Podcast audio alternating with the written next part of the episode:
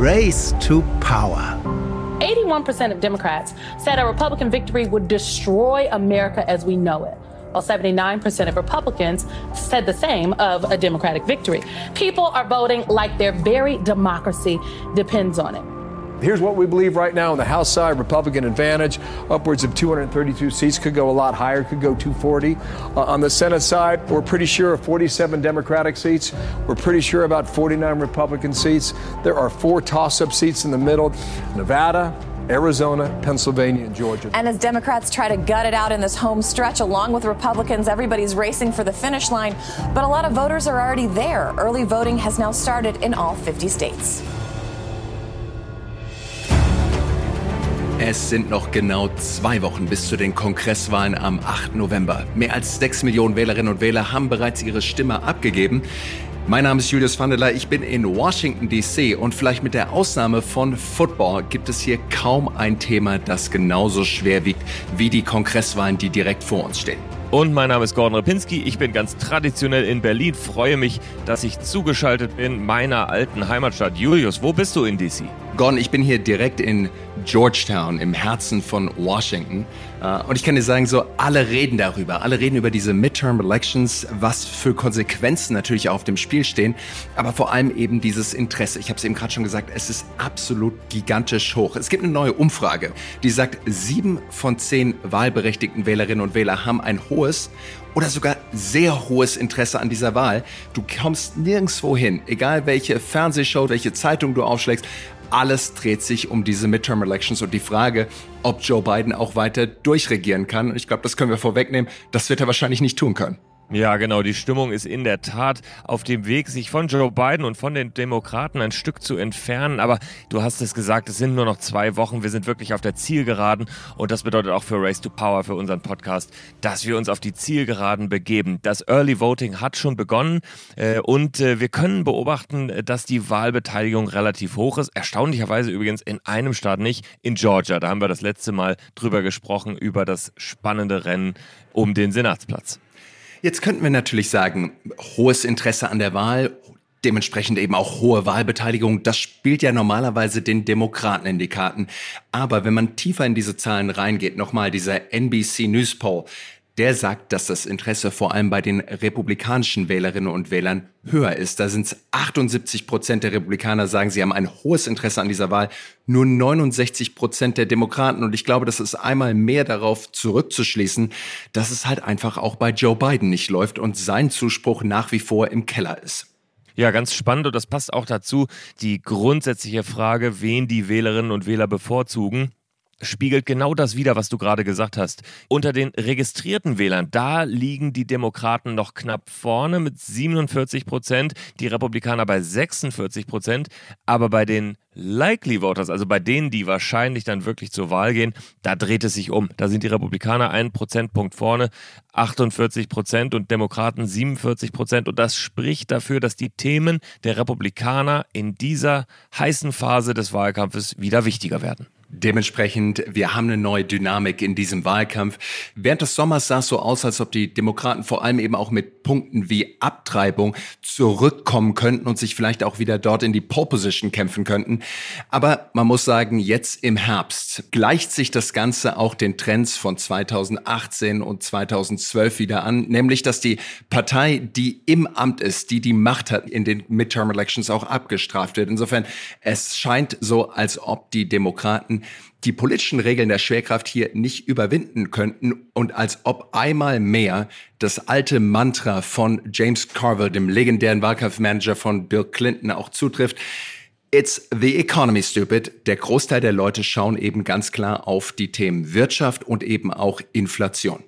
Ja, genau, Julius. Es sieht so aus, als sei es wirklich nur ein Strohfeuer gewesen, das da kurz im Juli aufflammte, als der Supreme Court entschieden hat, das Abtreibungsrecht zu verändern. Das war ein Moment der Mobilisierung für die demokratischen Wählerinnen und Wähler und das war auch ein Moment, das war eine New York Times Umfrage, wo viele Wähler, also fast 30 Prozent gesagt haben, das ist das wichtigste Thema Abtreibung. Dieser Wert hat sich jetzt halbiert. Auf der anderen Seite das Thema Inflation und das wird ja auch mit Joe Bidens Recovery Act in Verbindung gebracht.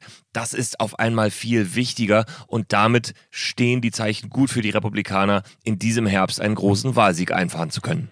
Und es ist natürlich auch ein strukturelles Problem für die Demokraten. Man kann keine Wahlen gewinnen, wenn nach wie vor die absolute Mehrheit der Wählerinnen und Wähler sagt, dass die Republikaner besser in der Lage sind, nicht nur die Wirtschaft, sondern eben auch Inflation zu bekämpfen. Dass sich das Blatt gerade wendet, sieht man aber auch noch an Haufen anderen Kennzahlen. Zum Beispiel, man sieht, dass die Demokraten plötzlich anfangen, in Kongresswahlkämpfe zu investieren, die schon sicher geglaubt schienen. Zum Beispiel sehen wir es im Oregon 6. District oder auch im Kalifornien 13. District. Dort haben Joe Biden und die Demokraten 2020 mit 11 beziehungsweise 14 Punkten Vorsprung damals vor den Republikanern gewonnen, also nur vor zwei Jahren. Und jetzt merkt man plötzlich, dass sie Geld, Millionen von Dollarbeträge in Fernsehwerbung mit reinpumpen müssen, weil es einfach so aussieht, als ob diese rote Welle kommt und auch dort die demokratischen demokratischen Kandidaten verschluckt. Ja, Julius, und wenn es so aussieht, was muss dann passieren? Dann müssen die beiden wichtigsten Personen äh, der Parteien auf die Bühne treten. Und das bedeutet natürlich, der Präsident muss nochmal Politik machen, die womöglich auf den letzten Metern noch die Situation auch für die Demokraten verbessert. Und das hat Joe Biden gemacht, unter anderem mit der Maßnahme 15 Millionen Barrel Benzin freizugeben aus den eigenen Reserven, damit eben die Preise ein bisschen gedrückt werden, weil die Amerikaner einfach keine Toleranz haben bei hohen Benzinpreisen. Das kennen sie nicht und das wollen sie auch nicht kennen. Und gleichzeitig muss man sagen, ich glaube, da guckt natürlich auch jeder sofort dahinter und weiß, das ist rein politisch motiviert.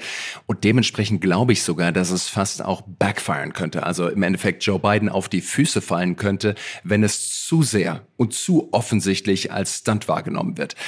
Was möglicherweise auch als politischer Stunt von einigen wahrgenommen werden konnte, war nämlich Bidens Student Debt Cancellation. Wir haben schon mal hier im Podcast darüber gesprochen, wie viel Schulden manche Amerikanerinnen und Amerikaner aufnehmen, nur um die Universität zu bezahlen.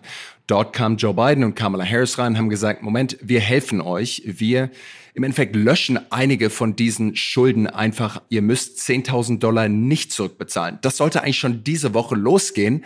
Und da kam aber der Supreme Court dazwischen und hat erstmal gesagt, stopp, nicht so schnell, was natürlich jetzt für Joe Biden ein Riesenproblem ist. Mehr als 22 Millionen amerikanische Wählerinnen und Wähler, die eben hohe Schuldenaufkommen hatten, haben sich beworben.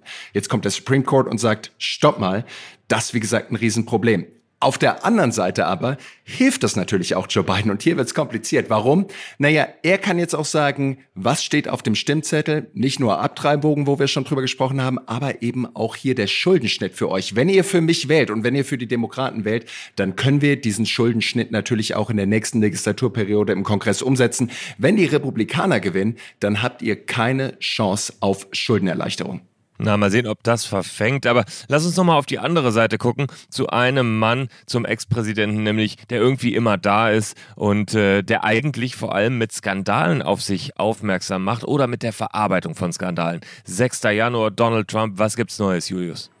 Ne, Donald Trump war in Texas am Wochenende und hat dort eine große Rallye gemacht, einmal mehr angefeuert, hat sich auch für die Kongresskandidaten dort eingesetzt, aber vor allem hat er natürlich auch den 6. Januar einmal mehr thematisiert und hat sich quasi schon lustig gemacht über die Demokraten. Sie hätten Millionen von Seiten Untersuchungen gemacht, aber am Ende des Tages waren es die Demokraten, die natürlich die Macht im Kongress haben, aber nicht sicherstellen konnten, dass das Kongressgebäude und die Mitglieder auch geschützt werden konnten.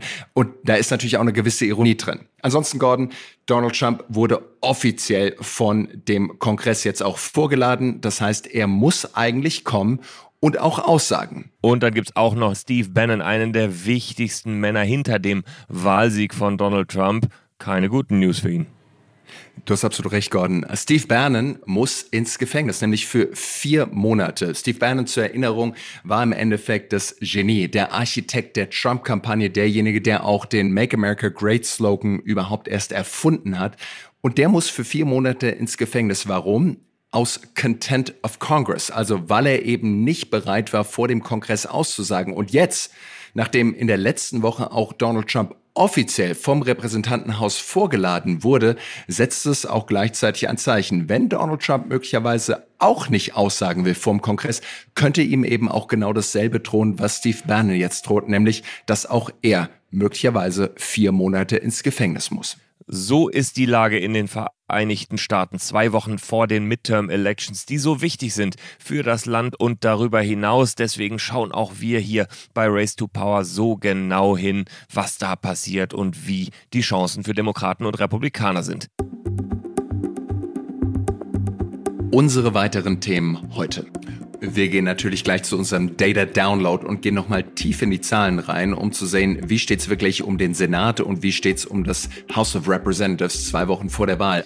Im Deep Dive gehen wir in zwei Swing States hinein und gucken auf die Senatsrennen, die hoch umkämpft sind, und zwar in Ohio und in Arizona. Diese wunderbaren Themen und noch viel mehr gibt es, wenn ihr Pioneer seid oder Pioneer noch werden wollt. Dann bekommt ihr Race to Power und viele Podcasts aus der Pioneer-Familie noch dazu. Die nächsten zwei Wochen sind absolut entscheidend. Wir sind hier in Washington. Wir schauen uns das ganz genau an, wie es weitergeht. Gordon, am 7. November bin ich wieder zurück aus Washington und wir treffen uns vor allem auf der Pioneer One für einen Community Cruise, wo wir zusammen mit Chelsea Speaker, du und ich gemeinsam über die Vereinigten Staaten reden am Abend vor diesen Kongresswahlen und Pioneers können natürlich dabei sein. Das alles gibt es also. Wenn ihr Pioneer seid oder es noch werden wollt, wir legen es euch total ans Herz. join.thepioneer.de ist die Adresse. Schaut es euch mal an.